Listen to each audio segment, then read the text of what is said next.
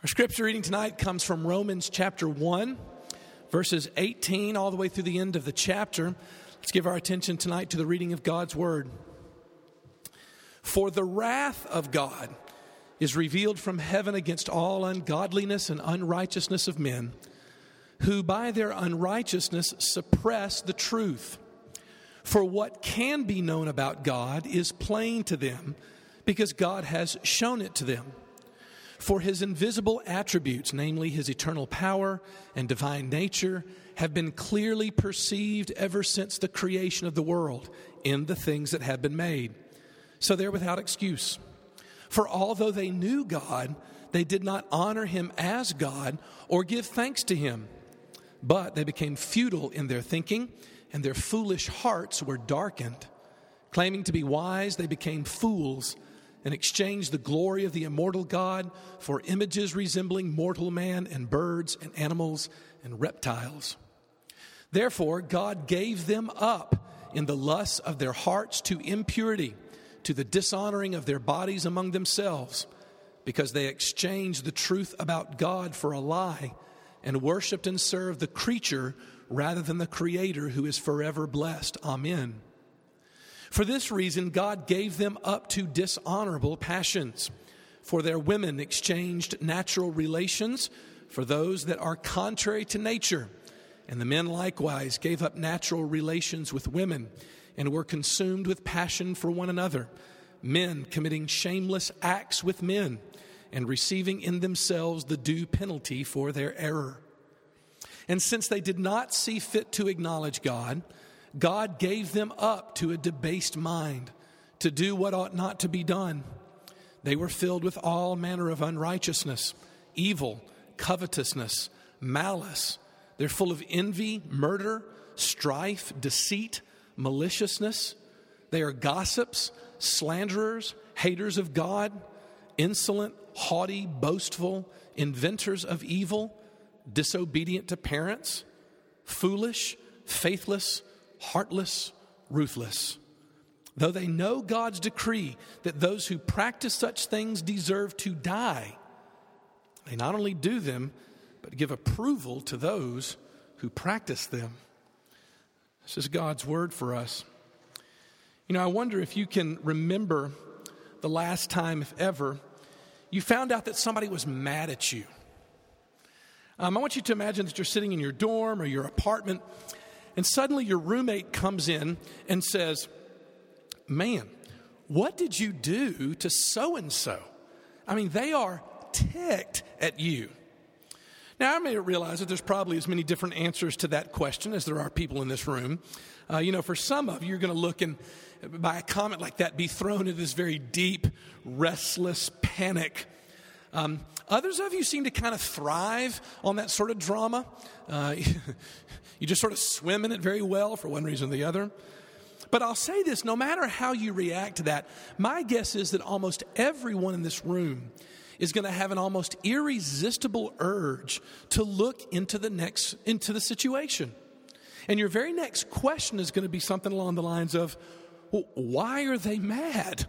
What did you hear? Right?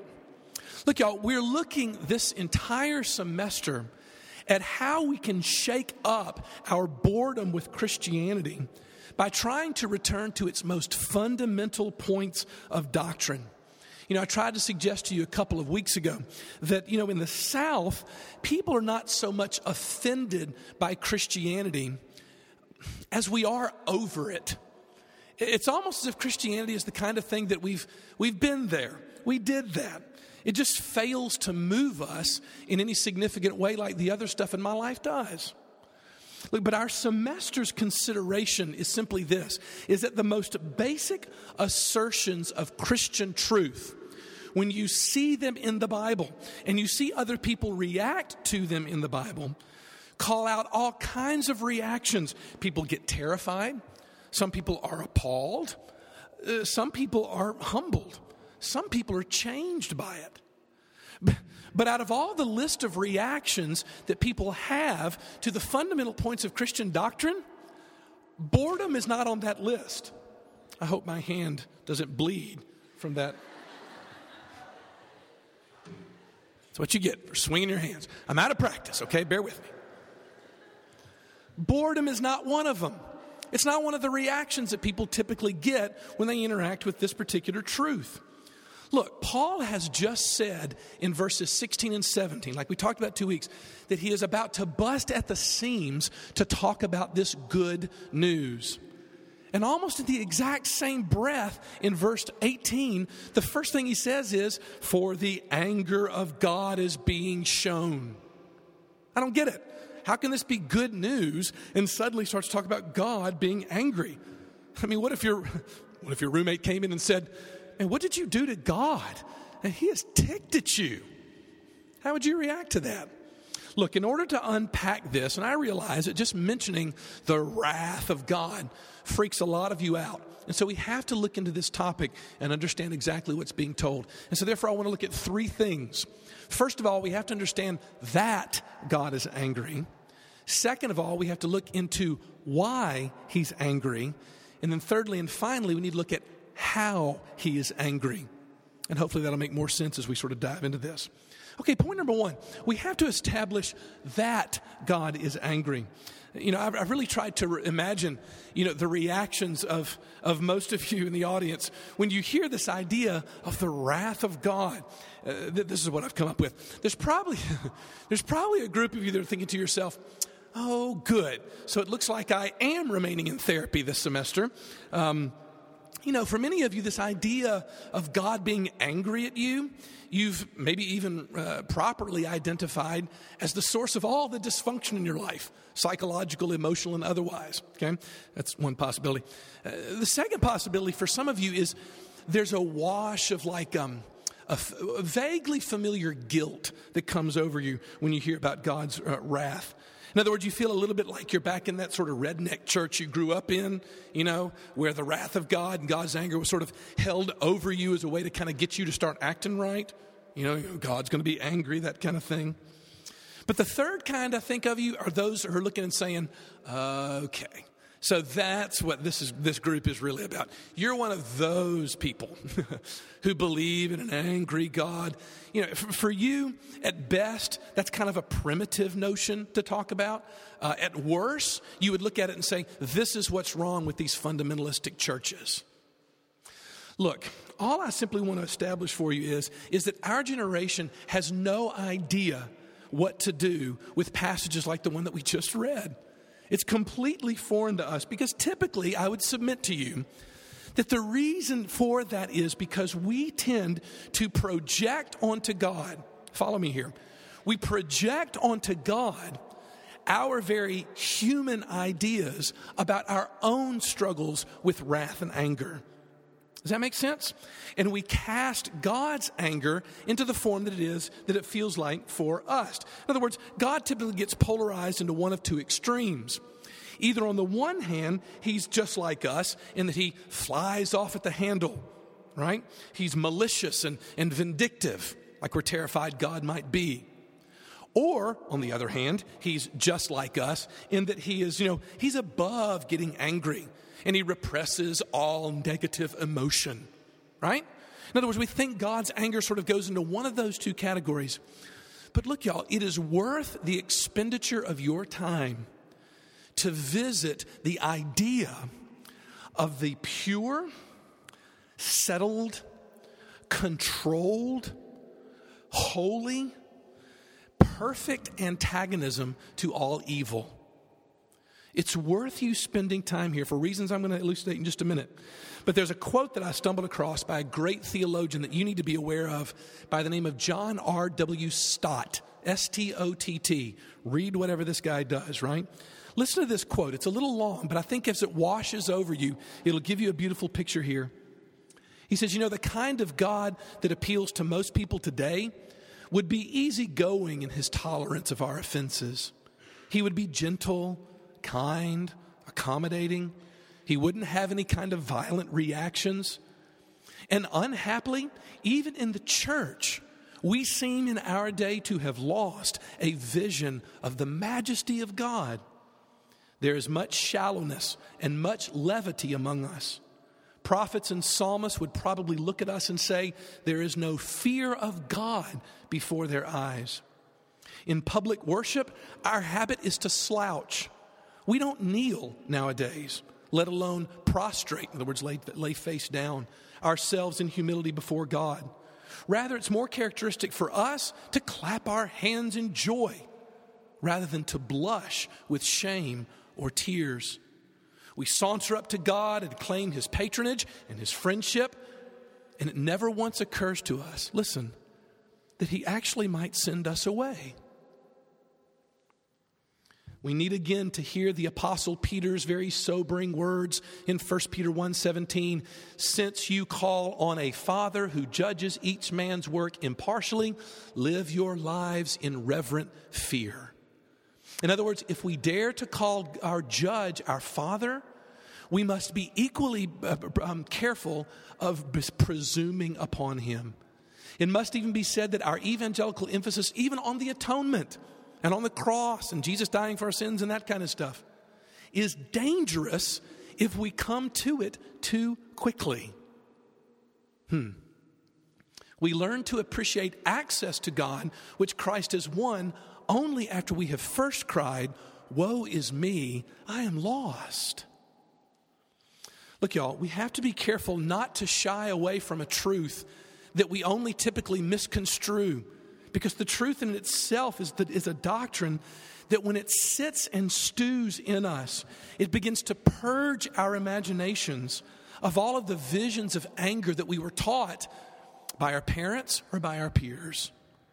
And we begin to realize that what we have is a God, contrary to those false visions, whose anger is clean, clear headed, unyielding, and inevitably opposed to anything that is contrary to his own character. Look, my advice before we move on to the second point is don't run away from this, y'all. As much as your heart wants to kind of shy away or perhaps even race to sort of like, okay, yeah, yeah, yeah, yeah, wrath, wrath, wrath, get to the whole Jesus thing, Les. Uh-uh. Park on this for a second. Think through what this might mean if there really is a God in heaven who doesn't tolerate sin. That God is angry. Number two, it's natural to ask the question why? Why is God angry? Why would he have this sort of what we consider to be very human emotion as a part of himself? Well, I can give you the rest of Romans 8, uh, 118 in one sentence. God is angry very simply because of this one sentence. People who know better worship things instead of him. Did you catch that? God is angry because people who know better worship things instead of Him. Now, there's two parts to that sentence that I want to try to unpack for you in terms of why God is angry. First of all, people who know better. Look, y'all, to be honest with you, verses 19 through 21 are very controversial if you really go back and reread them. Because Paul is basically saying that in the deepest expression of who you are, everyone knows there's a God. Even the most strident of self conscious, thoughtful atheists, Paul is saying, know that there's a God and are aware of that God. And they're aware of two things that He's there and that we are completely dependent on Him. You know, a number of years ago, when I was the RUF campus minister at the University of Memphis, I had a conversation with a young man that I've never forgotten, and many of you have heard me reference this conversation because I talk about it so much. It made a big imprint on me. But I was talking with a guy who had gotten to, to, to college and really just sort of grown into a lot of skepticism about whether or not he believed the stuff that he felt was jammed down his throat when he was growing up. And he looked across the table at me at one point during our lunch that we were having, and he said, Les, this is what I don't understand. Why is it that God is hiding? You know, if, if God wants people to believe in Him so badly, why doesn't He make Himself more obvious? Why all the cloak and dagger? Why the invisibility? I mean, if you're there, show yourself. Let me know that you're really there.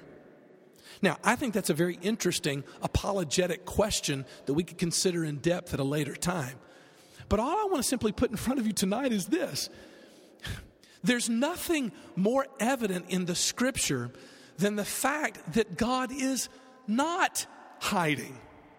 Uh, you know, you look at places like Psalm 19 that talk about the fact that the heavens, you know, display, declare the glory of God, and the sky above proclaims his handiwork, and that their voice goes out through all the earth.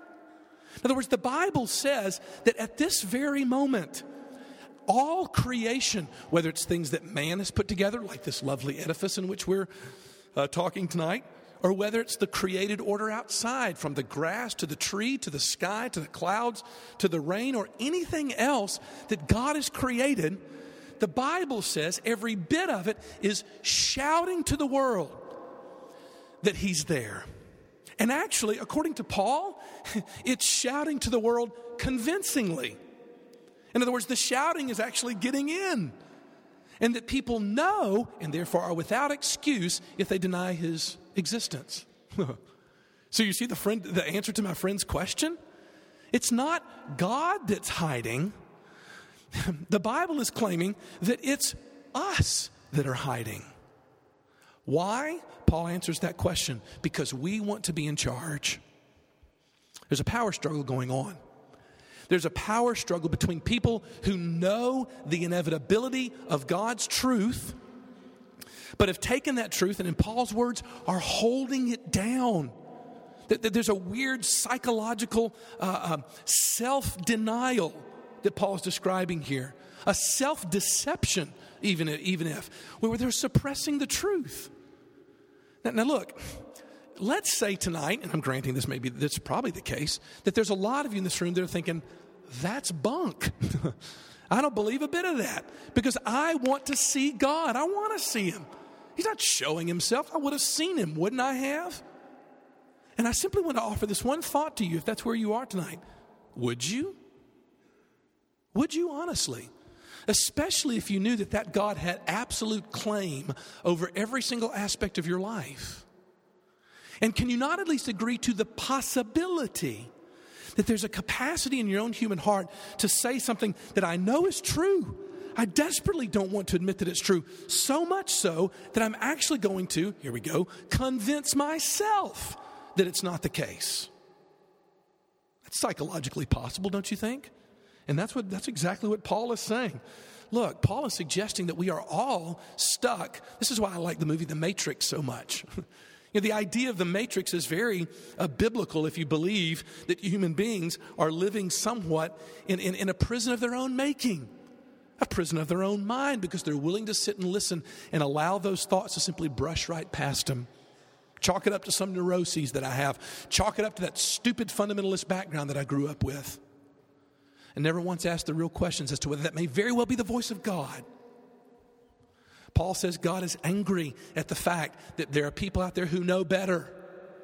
Secondly, but they know better, and these same people worship things instead of Him. This is the second reason why God is angry, because we worship things instead of Him.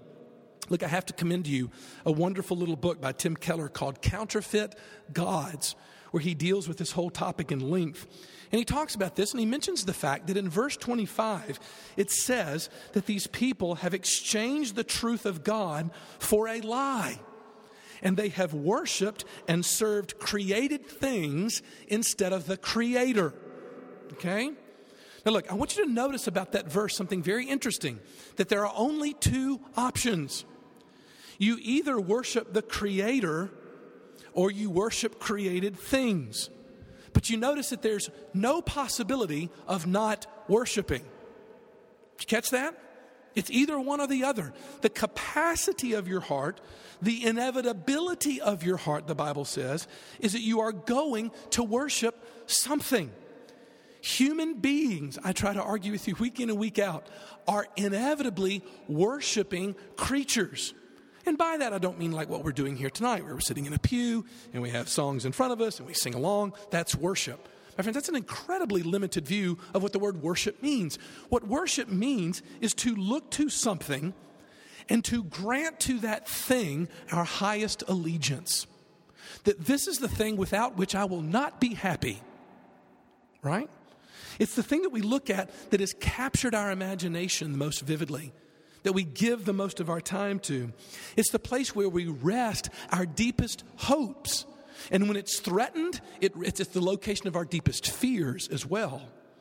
Every human being, every human being looks at something and says, as long as I have that, I'm worthwhile and I'm somebody. Or, stated negatively, if I ever had this taken away from me, I'm not sure I could go on living. My friends, regardless of the religion that you profess, that is your God. Whatever you put in that blank, because that's what you're worshiping. That's getting your time, that's getting your money, that's getting your interest, that's getting your imagination. Look, and you realize at that point, if that's the definition, then almost anything can become an idol that we worship. You know, Paul here, you know, makes a link to sexual desires, about being sort of full with sexual desires and whatnot, especially homosexual desires. It's an entirely different discussion. You can go back and look at our discussion last semester in Leviticus for more on that. And of course, we might think that Paul just kind of has sex on the brain when he mentions this whole thing. But what we find in other places in the New Testament, Paul actually links the issue of idolatry to all kinds of things. You know, Colossians chapter 3, verse 5, Paul calls covetousness idolatry. In other words, where we look and say materialism, the love of money, he says that is idolatry at its heart. In other words, there's going to be something that you're looking to for value and safety more than God. In other words, God is saying, I am the one that you were built to enjoy ultimately, and I'm actually the only thing that you were built. And so, what this means is for some of us, even our religion can be an idol. You ever thought about this? Look, y'all, if you're trusting in your willpower, if you're trusting in your sincerity, if you're trusting in your sort of generalized goodwill towards people, you know, I don't hate anybody. If those things are being trusted in as the ultimate reason why I am who I am, then your very faith can become idolatry. Even all kinds of religious activity like coming to RUF and Bible studies and everything else can itself be an expression of looking at God and saying, I've got it. I got this under control. My life is still mine. Look, y'all, I'm telling you, until you begin to start to use the framework of the language of idolatry, I'm convinced you're never going to understand yourselves. This goes so deep and will so help you explain your life. Look, take an example. Consider two Ole Miss students, okay? The first is the picture of Ole Miss success, okay? Uh, they have lots of friends. It's the kind of person that's always seen in the right places. Uh, they have all of the right plans for the future. But you know what? Underneath, they've become miserable. You want to know why? Because they've become only what their friends wanted them to be. Their lives, when they really stop and think about it, are nothing more than very sophisticated public relations machines. They are constantly managing other people's perception of them. It motivates everything they do. But they're the picture of Miss success. The second student, though, is the picture of Ole Miss failure. They don't go out on weekends. Uh, they isolate themselves behind anything from video games to, to their studies, perhaps. What friends they do have, they end up verbally sort of cutting to ribbons because of the deep cynicism inside of them that comes simply because they don't fit into that dumb Ole Miss mold, right? But deep inside, they're miserable. They're miserable because they have no idea how to connect with people and how to experience the joy of mutual fellowship that they know they were built to experience. Now, think about this two people with entirely different lives, but yet they both are living for the exact same idol, namely acceptance from friends. Two entirely different lives that are brought together by the exact same idolatry between the two of them. Look, y'all, this is your challenge that I want you to think about this week. How can you explain your life using the language of idolatry? Fill in those blanks. What are the non negotiables of your life? To what do you, what do you daydream about? Uh, but what do you get nightmares about? That's another interesting question. What is it that causes your biggest emotional mood swings? Hmm. Look, God's anger is what it is because people have set something in their hearts that was never intended or never designed to be in that place. And because that's happened, the effects are disastrous, and that's why he's angry. Because we're destroying the very thing that he created to be beautiful and lovely and enjoyed by his people. And that's why he's angry. Which leads me to my third and final point, and that is how God is angry. Look, y'all, in verse 24 and 26 and 28, all right, there's a phrase that keeps getting used over and over again to understand the manner of God's wrath and therefore the way in which we can recognize it. How do I know if I'm seeing God's wrath? Well, because God's anger is manifest in this little phrase. You ready? Giving them over. God continues to say that He gave them over, right? In verse 24, it starts to describe what we're given over to. And of course, the word there, he says, is lust. And once again, we tend to think that this is like sex. But the Greek word actually means more than just sexuality. The Greek means not just a desire that we have, but an over desire, a super desire, an inordinate desire. You know what God is talking about, or what Paul is talking about in this chapter? He's talking about addiction, y'all. Paul is saying that the peculiar nature of idolatry is that it leads you to do the very thing that you didn't want in the thing. Follow me here on this, y'all. This is huge. In other words, we go after our idols so that we can control our lives, but in the end, it's our idols that are controlling us. In other words, we never actually get the very thing that we're after. God's saying that what happens to you in idolatry is that you become a robot. You become a slave. You don't just experience disappointments in life, you are so consumed by them that you've even toyed before with taking your own life. That, my friends, is what we call addiction. It's the word translated lust there. And what Paul's trying to say is, is that being controlled by your idols, therefore, leads to the, to the disintegration of your personhood. It's to your dehumanization. You become like animals. We become like people that consume each other. Look, that list in verses 39 through um, uh, 31 through 39 that I read for you shows us what it's like to be relational consumers, to be societal consumers. In other words, it's people that feed off of each other rather than being committed to meaningfully giving to one another. Look, let's take another illustration. Here's two Ole Miss students again. All right? The first we have is a young man who has just been broken up with by his girlfriend of many months. Okay? Um, you know, he's deeply disappointed. He honestly sheds tears over what he thought might have been and what could have been. It's not easy, but as the days begin to pass into weeks and the weeks into months, he finds himself moving on. He's never going to forget her, but he's not as haunted as he used to be by her anymore. That's the first one. The second person, though, has also found himself broken up with by the girlfriend of many months. Uh, he's not just disappointed, though. This young man is devastated. He cries himself to sleep tonight, in, uh, at night, in utter despair.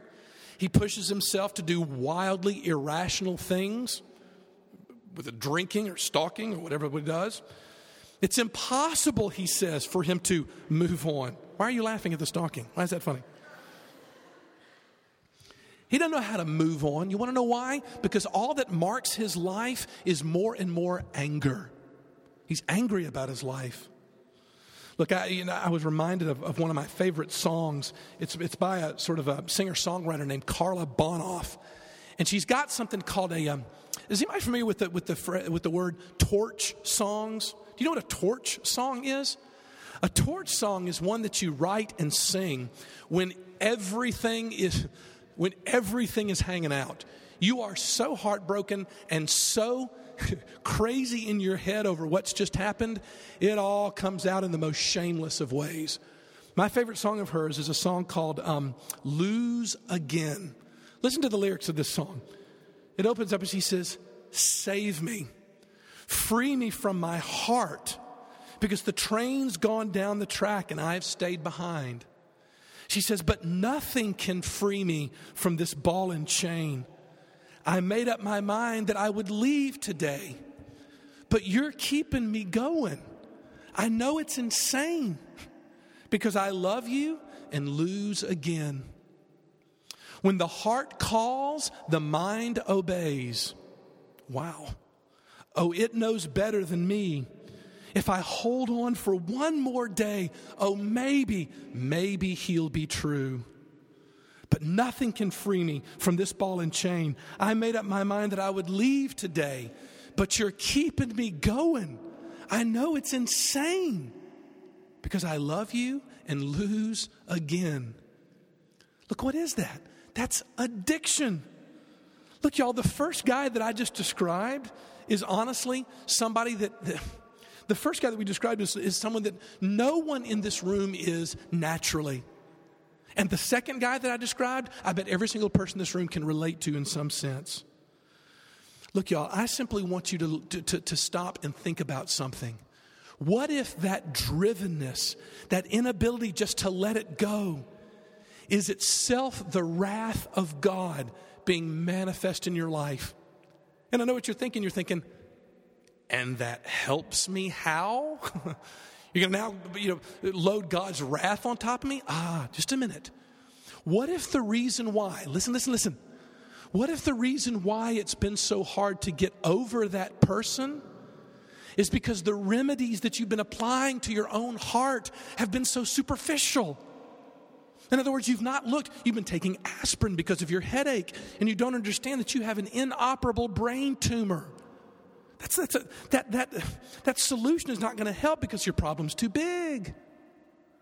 And is it possible that looking into the depth of the wrath of God actually has the power to make you seek solutions in more powerful places than in your willpower or in your quiet times or in your attendance at RUF or in your promise that you'll do better next time? Look, y'all, the hint at how God is going to heal you is already here. Did you notice this? It's not here explicit. And I understand that. I don't like to leave you without, like, at least a ray of the good news that's coming in a couple weeks. Stick with me, please. But can you see how God's going to deal with this? Look, if our number one problem is that we find our delight in the wrong kinds of things, does it not then suggest that the way God is going to reverse that trend is by showing us Himself to be all that much more attractive than the things that we've locked our hearts on? For some of you, this is not obvious. Look, y'all, God is going to have to show himself to be better than your idols. It's not enough to walk out and think that feeling guilty and feeling bad about the wrath of God is going to make me walk out the door of Paris-Yates Chapel and change. It won't. Only good news can change you. And what that means is, is suddenly this thing that I've become so addicted to that I can't just let go has suddenly got to become ugly. And Jesus has got to become lovely to me. Now, I hope you're asking yourself, how could that ever happen? Stick with me. Stick with me. And you can consider that an invitation. Let's pray. And Lord Jesus, would you do us the great grace of perhaps allowing us to live in the discomfort of the possibility of your wrath. To be honest with you, for many of us, the, the, the, word wrath doesn't belong with you. But you used it in your word, and so we feel like we got to take it seriously. Lord Jesus, would you help us to see, to identify, to understand what it is that has bothered you the way in which it has? That your creation is constantly marred because we are taking things and worshiping them as if they were you. We've worshiped girlfriends and boyfriends. We've worshiped careers. We've worshiped families. We've worshiped people. And laid behind us is the dehumanization of our own lives. For many of us, Lord, our arms drop down to our sides, ready to say, We are, we are addicted. We are idolatrous people. Lord Jesus, maybe in that moment for that soul who might go there tonight would you show yourself to be more lovely than that idol somehow, some way, by your Spirit? If you would do that, we would be most grateful. For we ask all these things in Jesus' name. Amen.